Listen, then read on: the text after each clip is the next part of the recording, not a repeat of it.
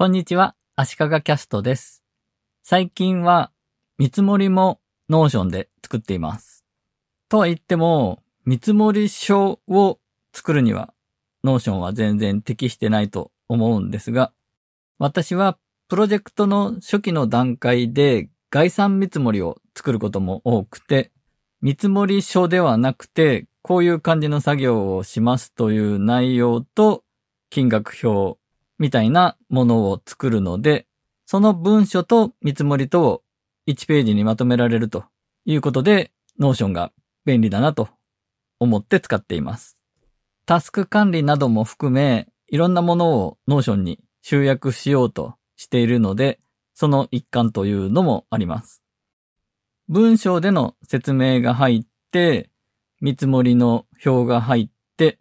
そうやって作った文書を共有できるということであれば、 Dropbox Paperでもできるんですが、ドロップボックスペーパーの表組で見積もりを作った場合、合計金額などの計算は自分でやらないといけないんですね。 Notionの場合は、その計算も自動でやってくれます。Notionには、ドロップボックスペーパーのように、ページの中に表組を作るという機能は残念ながらないんですね。なので、ただ表を作りたいんだけどという時にはちょっと残念なんですが、その代わりにデータベース機能を使えば表組で表示することができるんですね。データベース機能で作ると Excel とか Google スプレッドシートと同じように計算させることができます。フォーミュラという機能なんですが、計算式を作って消費税を足した数字を出したりとかもできます。Airtable というオンラインデータベースのツールと似てるんですが、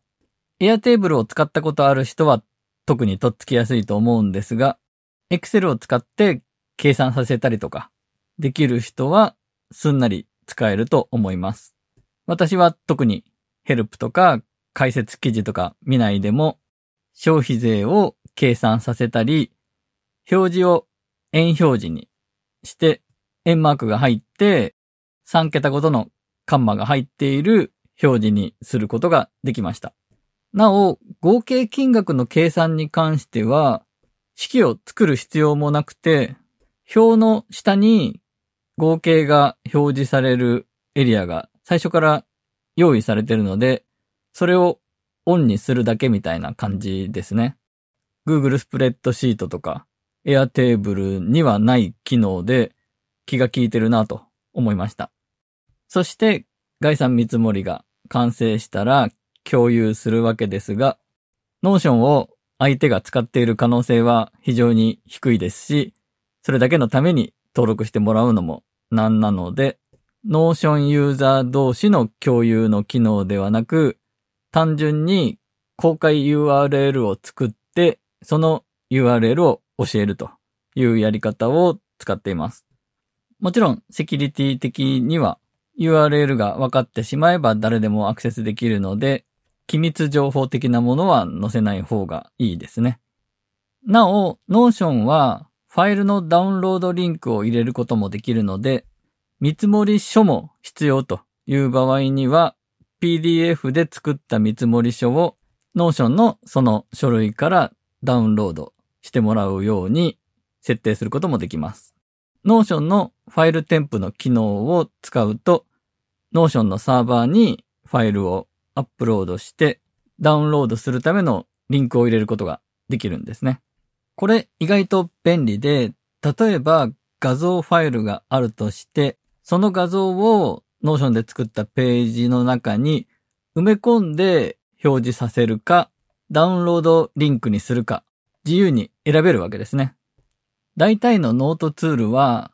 埋め込めるものは埋め込んで表示させようとするので、ダウンロードするためのリンクを作るというのは、一手間かけたりとかしないと難しいと思うんですよね。なお、 Notionで作ったこの概算見積もりは、印刷には全く向いてません。ブラウザからプリントアウトしようとすると、見積もり部分の表がずれてしまってダメでした。PDF で書き出すと、一見綺麗にできているんですが、フォントがおかしいんですね。いわゆる中華フォントというので、漢字が一部中国の漢字になってしまう現象が起きるんですね。ただ、他に文句を言ってる人を見たことがないので、もしかしたら私の環境のせいかもしれません。ということで、最近は概算見積もりを作るときには Notion を使っていると。Notion のデータベース機能で消費税を計算させたり、合計金額を出したりはすごく簡単という話でした。